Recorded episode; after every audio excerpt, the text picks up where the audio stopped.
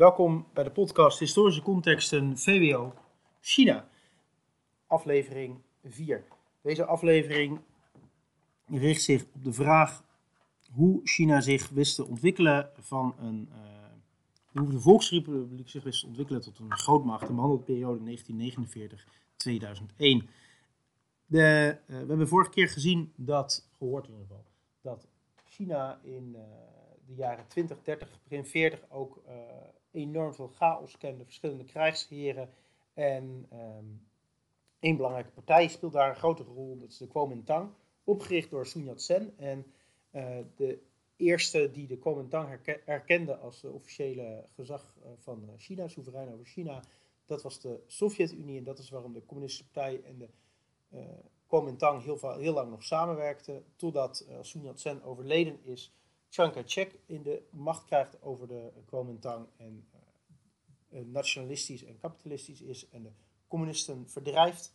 Hij jaagt ze op door heel China heen met een lange mars en uiteindelijk komen de communisten in Noord-China terecht, in um, Yan'an, onder leiding van Mao Zedong. En daar uh, gaan zij, sluiten ze een soort van wapenstilstand met de nationalisten van de Kuomintang om te vechten, vechten tegen Japan. Als uh, Japan in 1941 ook Pearl Harbor bombardeert, gaan de Verenigde Staten ook tegen Japan vechten. Waardoor in 1945 Japan verslagen wordt door het, uh, de enorme corruptie en mismanagement, de, de, de wanprestaties van de Kuomintang. Zijn er veel Chinezen die daar hun buik van vol hebben. En zij verwachten meer van de communisten. En in, op 1 oktober 1949 rijdt Mao Zedong op een buitgemaakte Amerikaanse Jeep Peking binnen. Um, Chiang Kai-shek met zijn uh, Kuomintang-aanhangers vlucht naar Taiwan, waar hij uh, uh, de macht houdt tot in de jaren 70. En dan is China eigenlijk in handen van Mao Zedong. En niet heel China is dan in handen van Mao Zedong, want um, Hongkong en Macau blijven in buitenlandse handen. Macau blijft Portugees, Hongkong blijft Chinees. En uh, Taiwan blijft in handen van de Kuomintang. En direct na uh, de Tweede Wereldoorlog zijn de Verenigde Naties opgericht. En bij de Verenigde Naties werd ook een veiligheidsraad opgericht van de vijf landen die uh, de Duitsers en de Japanners verslagen hadden. En daar zitten in de Sovjet-Unie het Verenigd Koninkrijk, Verenigde Staten, Frankrijk en China. En die, het China dat erin zit, is het China van Chiang Kai-shek, van de Kuomintang. En als Chiang Kai-shek naar Taiwan vlucht, dan blijft die VN-veiligheidsraadzetel in handen van de Kuomintang, dus in handen van Taiwan. Dus het hele grote China van Mao Zedong heeft dan geen zetel in de VN-veiligheidsraad. En een van de eerste dingen die Mao Zedong doet, is een hele grote landbouwhervorming.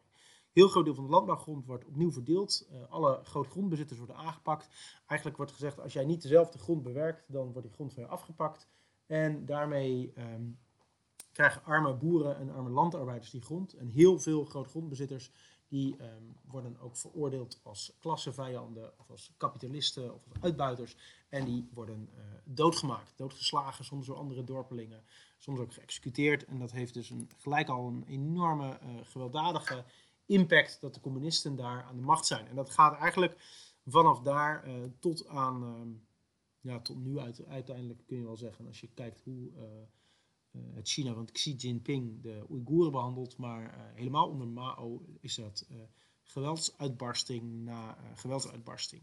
Um, die, na die, nadat 2 miljoen grondeigenaren vermoord zijn door de, in die landhervormingscampagne, uh, begint Mao ook met de campagne Laat 100 bloemen bloeien, waarin hij uh, mensen aanspoort om openlijk te zijn en uh, van vrijheid gebruik te maken om een kritiek te uiten.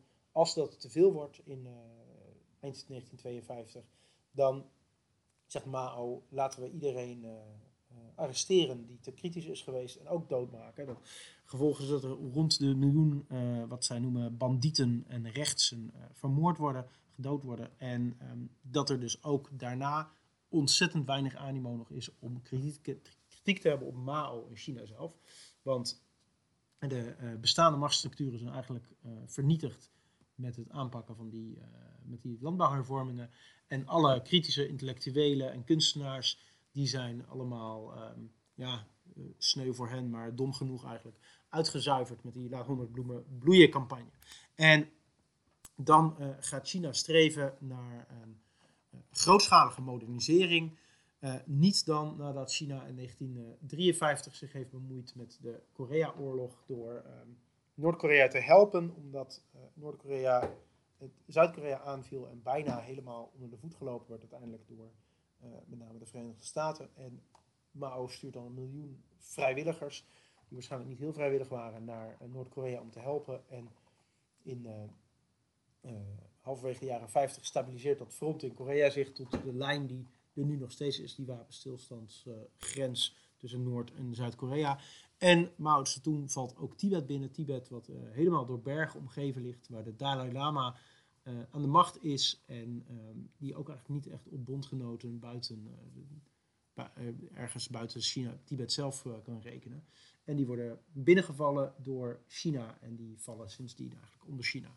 Nou, wat Mao dan in China zelf gaat doen is een, grote, wat wordt genoemd de grote sprong voorwaarts. Hij wil namelijk China gaan moderniseren, veel industriëler maken en daarvoor krijgt hij in eerste instantie hulp vanuit de Sovjet-Unie en uh, ja, de Sovjet-Unie helpt China daar ook wel mee. Tegelijkertijd vraagt de Sovjet-Unie daar ook ontzettend hoge tarieven voor. Dus hele um, dure leningen en heel veel goederen ook weer eisen ze terug voor het helpen met industrialiseren. Ja, als dan in 1953 Stalin doodgaat en Khrushchev, de opvolger van Stalin, begint met destaliniseren, het bekritiseren van de persoonsverheerlijking, dan uh, leidt dat tot enorme kritiek van Mao, die zelf ook uh, heel veel persoonsverheerlijking op hemzelf laat toepassen. En dat leidt tot een breuk tussen China en de Sovjet-Unie. En door die breuk um, komt er een, een, begin van die breuk. Um, ja, komt er eigenlijk ook een noodzaak om zelf te gaan industrialiseren. Want heel veel um, Sovjet-ingenieurs en andere mensen die helpen vanuit de Sovjet-Unie, die worden het land uitgestuurd. Dus er wordt gezegd, we moeten zo snel mogelijk de uh, Volksrepubliek China een industriële wereldmacht maken. Daarom moet de plattelandsbevolking in um, de volkscommunes, een soort van kolgozen, dat ze in de Sovjet-Unie ook hebben, moeten gaan samenwonen, moeten veel efficiënter landbouw gaan bedrijven en daardoor krijg je een arbeidsoverschot wat in de industrie kan gaan werken.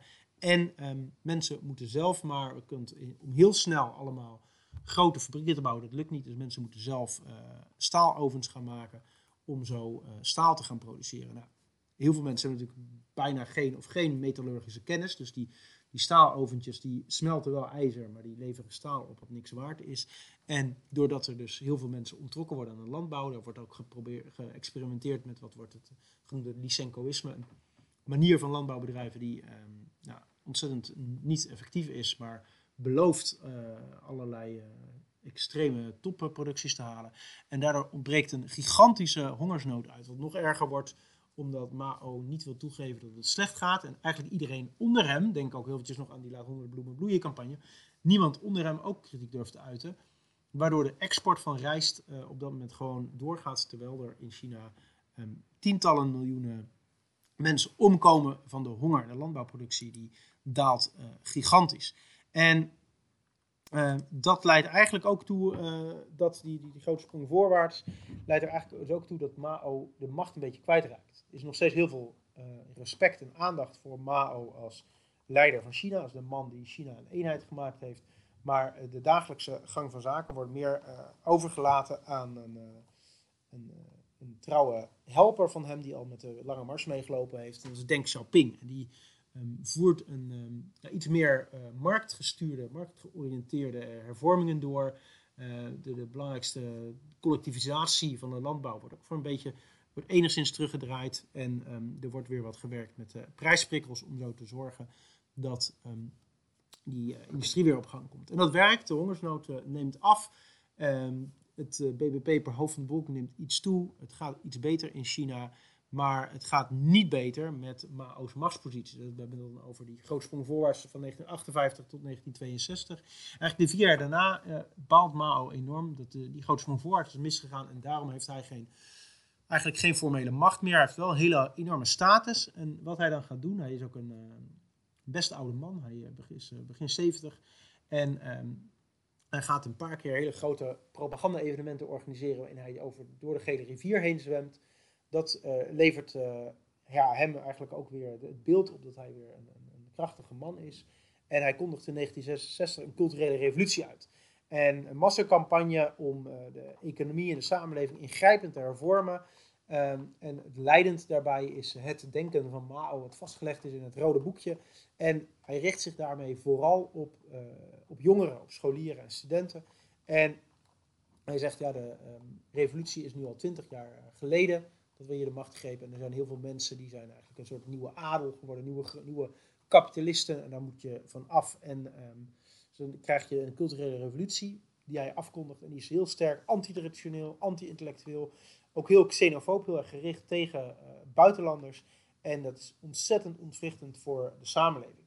Scholieren die worden uh, toegejuicht als ze zich keren tegen hun docenten. Um, de dochter van Lin Biao, die generaal van het Rode Leger, die, um, is, uh, die wordt door Mao gehuldigd nadat ze haar rector van de middelbare school veroordeeld heeft tot uh, uitgescholden heeft voor een, een, een rechtse en voor een kapitalist. En zij samen met een aantal vriendinnen die rector heeft doodgeschopt. En ja, dat is eigenlijk wel kenmerkend voor dat die geweldsgolf in de eerste fase van de culturele revolutie, waarin um, studenten en leerlingen hun, hun docenten ja, mishandelen, vernederen en dat gaat eigenlijk door de hele samenleving heen. De, de fabrieksdirecteuren die vernederd worden, mishandeld worden door de fabrieksarbeiders. En dat is enorm ontwrichtend. De uh, industrie, productie van de industrie, de productie van de landbouw, die daalt weer enorm. Uh, het, het, leven in steden raakt totaal ontwricht, omdat ook de, de massa's mensen van de ene organisatie zich keren tegen mensen van een andere organisatie, waardoor je dus een halve burgeroorlog, maar wel een zeer chaotische burgeroorlog zonder twee duidelijke kampen. Want iedereen die zegt trouw te zijn aan Mao, um, ja, die uh, uh, vechten tegen elkaar. En Mao gebruikt uiteindelijk, zet uiteindelijk direct het leger zelf in om een einde te maken aan de culturele revolutie. De eerste fase daarvan in ieder geval. En heel veel scholieren en studenten die worden uh, gedwongen om te gaan leren van de boeren. Die worden het platteland opgestuurd om daar met de boeren te gaan werken. En aan die boeren uh, de Maoïstische leer te, bij te brengen. En Xi Jinping is bijvoorbeeld een van de uh, jongeren die in die tijd het platteland opgestuurd worden. En ja, op die manier wordt dus dat, dat eerste revolutionaire chaos, die wordt um, wel wat teruggebracht. Tegelijkertijd blijft het wel een hele um, chaotische periode die um, tegelijkertijd buiten China zelf niet heel duidelijk zo te zien valt. Er zijn uh, in veel West-Europese landen daar is veel uh, sympathie voor Mao, omdat het heel ver weg is en je er niet heel veel over hoort. En die culturele revolutie lijkt ook wel mooi. En tegelijkertijd is China ook internationaal niet echt in een isolement. China knoopt contacten aan met wat heet de, de beweging van niet gebonden landen waar bijvoorbeeld uh, Indonesië en India ook in zitten. En um, dat is wel uh, um, bijzonder, want uh, ze willen zich niet, de niet aangesloten landen, die, willen, die zitten in de Koude Oorlog, zijn vooral eigenlijk landen die kolonie waren, die zich onafhankelijk maken. En die zeggen, we willen niet in het, in het blok van de Verenigde Staten komen te zitten, maar ook niet in het blok van de Sovjet-Unie. En dat terwijl ja, China natuurlijk gewoon wel communistisch is, maar minister van Buitenlandse Zaken, Zhou Enlai van China, die uh, schreef al uh, bij de oprichting dat het uh, samenwerken tussen verschillende landen heel goed zou zijn. En China gaat ook investeren in Afrika Latijns-Amerika om zo natuurlijk hulpbronnen binnen te krijgen en afzetmarkt voor Chinese producten te vinden. En wat China niet doet, is eisen stellen aan mensenrechten en dergelijke, wat veel westerse landen wel doen. En dat levert hen wel sympathie op. Nou, hele belangrijke internationaal politieke gebeurtenis tijdens die culturele revolutie, die eigenlijk daar ja, helemaal zich niet, uh, niet goed toe verhoudt, maar ook duidelijk maakt hoe, hoe extreem machtig Mao Zedong als persoon was dat hij dat kon doen. Dat is namelijk de toenadering met de Verenigde Staten. Dus terwijl de culturele revolutie ontzettend xenofoob was, dus vreemdelingenhaat heel normaal was, uh, zich richten op uh, het tegengaan van buitenlandse invloeden en um, het uh, vestigen van een juist zo communistisch mogelijk China, um, zoekt China toenadering tot de Verenigde Staten en de Verenigde Staten ook tot China. Want um, de, hoewel zij natuurlijk elkaar als vijand beschouwden en er ook geen diplomatieke vertegenwoordiging van de Verenigde Staten in China was, ehm, hebben ze toch wel iets dat ze elkaar kunnen bieden. De Verenigde Staten zitten namelijk in de begin jaren 70 helemaal vast in, de, in Vietnam, in de Vietnamoorlog. Ze willen Vietnam uit, maar ze willen niet verliezen. En daarvoor hebben ze het nodig dat Noord-Vietnam in ieder geval stopt met het aanvallen van Amerikaanse soldaten in Zuid-Vietnam. En Noord-Vietnam krijgt veel militaire steun van China. En China wil heel graag de zetel in de VN-veiligheidsraad die ingenomen wordt door Taiwan.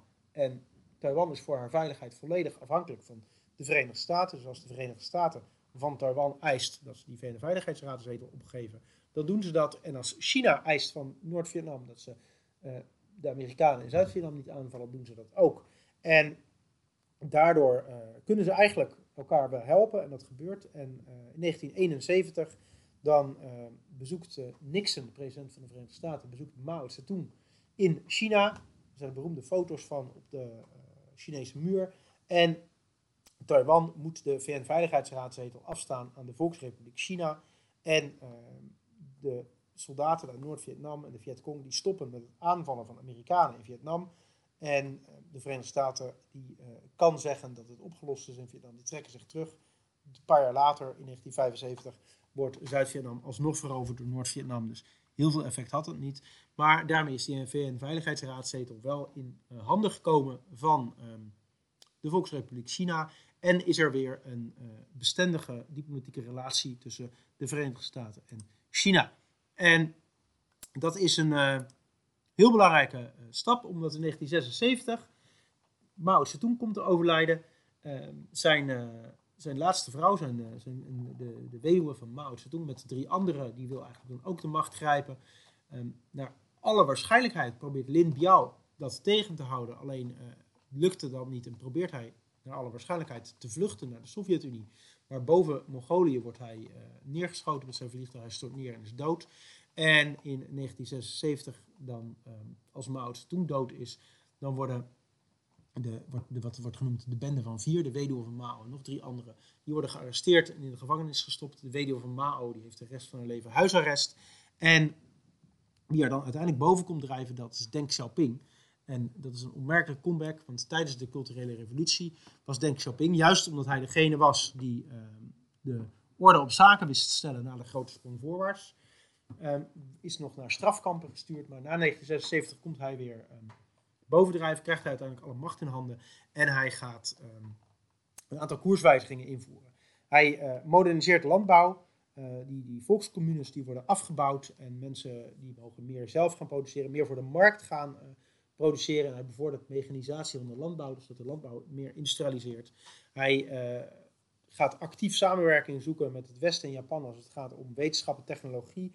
Uh, Chinese studenten worden naar het buitenland gestuurd voor uh, het opdoen van kennis. Hij moderniseert de uh, defensie, de, probeert de wapenindustrie effectiever te maken. En hij geeft het leger alleen maar een militaire taak, waar dus tijdens die culturele revolutie steeds meer andere dingen ook ging besturen. En, heel belangrijk, hij gaat de industrie moderniseren. En dat is gebeurd um, enerzijds door een beleid te voeren dat de Chinese economie niet alleen maar autarkisch moet zijn, zelfvoorzienend moet zijn, maar exportgericht. Maar dat exportgericht, dat krijgt hij voor elkaar door speciale economische zones in te richten, waar wel voor de markt geproduceerd mag worden en waar um, uh, meer prijsprikkels zijn, uh, particuliere bedrijven mogen zijn, maar ook waar Ehm, bedrijven uit andere landen mogen investeren.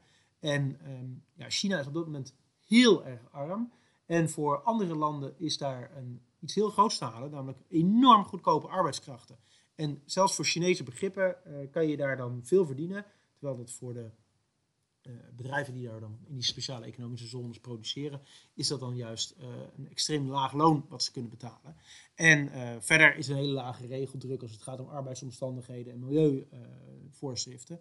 dus het is voor andere landen enorm um, handig om dat te doen. En doordat er al contact was met de Verenigde Staten vanwege die VN-veiligheidsraadzetel en ehm, de ehm, oorlog in Vietnam, zijn er veel Amerikaanse bedrijven ook die daarvan uh, profiteren. En daardoor um, is daar, wordt daar een eerste begin gemaakt met het uh, integreren van China in de, um, ja, uh, de, de, hele wereldeconomie. Een andere belangrijke hervorming van Deng Xiaoping is het in-kindbeleid. Hij ehm, is bang dat er te veel mensen in, in China zijn om, om te voeden. En hij dwingt af dat echtparen alleen nog maar één kind mogen krijgen. Uiteindelijk wordt dat pas in de 21ste eeuw opgeheven. Maar ehm, het zorgt er wel voor dat er dus heel veel, ehm, heel veel minder kinderen geboren worden. Wat uh, ja, inmiddels heeft geleid tot een, uh, waarschijnlijk een afname van de bevolking in de, in de toekomst in China. Economisch zijn de hervormingen dus heel groot, maar politiek wil Deng Xiaoping absoluut niet hervormen. Hij wordt opgevolgd door Jiang Zemin, maar achter de schermen is, blijft hij een heel belangrijk persoon. En in, als in 1989, het jaar dat ook de muur valt en um, het ijzeren gordijn valt, dan zijn er in China veel studenten die dingen willen veranderen, die meer politieke vrijheid willen. Die gaan in Peking op het plein van de Hemelse Vrede, Tiananmen, Tiananmenplein, gaan zij demonstreren. Daar zetten ze tentjes neer, daar blijven ze bivakeren. En Jiang Zemin, waarschijnlijk um, aangespoord door Deng Xiaoping, die stuurt uiteindelijk het leger eraf, erop af. En um, met tanks die over de demonstranten heen rijden en demonstranten doodschieten, wordt die uh, demonstratie uh, beëindigd. En het is overduidelijk dat er uh, de nadere economisch ontwikkelen, economisch hervormen, ja, dat kan. Maar um, voor de rest wordt er niet, um, wordt er niet, niet hervormd. Econo politiek wordt er niks gedaan. Kunstenaars, schrijvers belanden in de gevangenis. En um, er blijft is nog steeds heel veel uh, censuur. Ook vandaag de dag, als je naar China gaat en je zoekt op Tiananmen Square 1989, dan zal je daar geen informatie over vinden, omdat het gewoon een strikt geheim is. En in Hongkong, daar kan je ook niet demonstreren tegen deze gebeurtenissen of daar aandacht voor vragen. Dan kom je ook in de problemen. Um, wat er uh, uh, tot slot, wat er gebeurt in, uh, op buitenlands gebied. Nou, Taiwan blijft uh, semi-onafhankelijk, maar Hongkong en Macau belanden eind 20e eeuw in, weer terug in handen van China. Um, omdat de, de Engeland en Portugal, met name het Verenigd Koninkrijk, betere relaties wil met China. En China eist Hongkong terug te krijgen. En um, de het Verenigd Koninkrijk natuurlijk ook wel ziet dat er enorm veel economische kansen liggen in China. En ze het zelf eigenlijk ook een beetje vreemd vinden om nog steeds de baas te zijn daar. Um, spreken ze uiteindelijk af in 1997 uh, Hongkong, 1999 Macau, dat zij um, die gebieden overdragen aan China. En um, de afspraak is dat voor een periode van 50 jaar uh, speciale administratieve regio's worden. Met een grote mate van zelfbestuur, met democratie en autonomische gebieden, autonome, autonome gebieden binnen China. Uh, alleen buitenlandse zaken en defensie worden door China zelf gedaan. En voor de rest um, mogen ze zichzelf besturen. Eén land, twee systemen. Nou, in de praktijk pakt het helemaal niet zo uit, hebben we kunnen zien. Want China heeft in Macau en Hongkong inmiddels zo'n beetje alle touwtjes in handen. En um, veel mensen die in Hongkong woonden, die zagen dat wel aankomen. In de jaren 90, vanaf dat bekend wordt, dat werd dat um, Hongkong overgedragen zou worden aan China. Heel veel mensen in Hongkong die ook een Brits paspoort aanvroegen om zo naar het Verenigd Koninkrijk te kunnen als dat uh, nodig zou zijn. En um, nou, daarmee is uh, dat territoriale dispuut opge opgelost.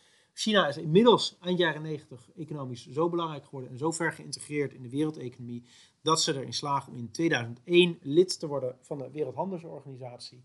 En uh, zij met veel minder tariefbeperkingen gewoon kunnen handelen met de rest van de wereld. En ze, daarmee wordt de deur opengezet voor China als de economische en ja, uiteindelijk langzaamaan ook politieke grootmacht die het vandaag de dag is. Heel belangrijk voor China zelf, net na 2001 weliswaar is dat zij het voor elkaar krijgen om gastland te worden van de Olympische Spelen. En daarmee dus China weer neer kunnen zetten als het, uh, als het centrum van de wereld, de plek waar iedereen naartoe gaat. Alle landen komen daar om hun eer te bewijzen aan China. En daarmee is eigenlijk China weer opnieuw het rijk van het midden geworden.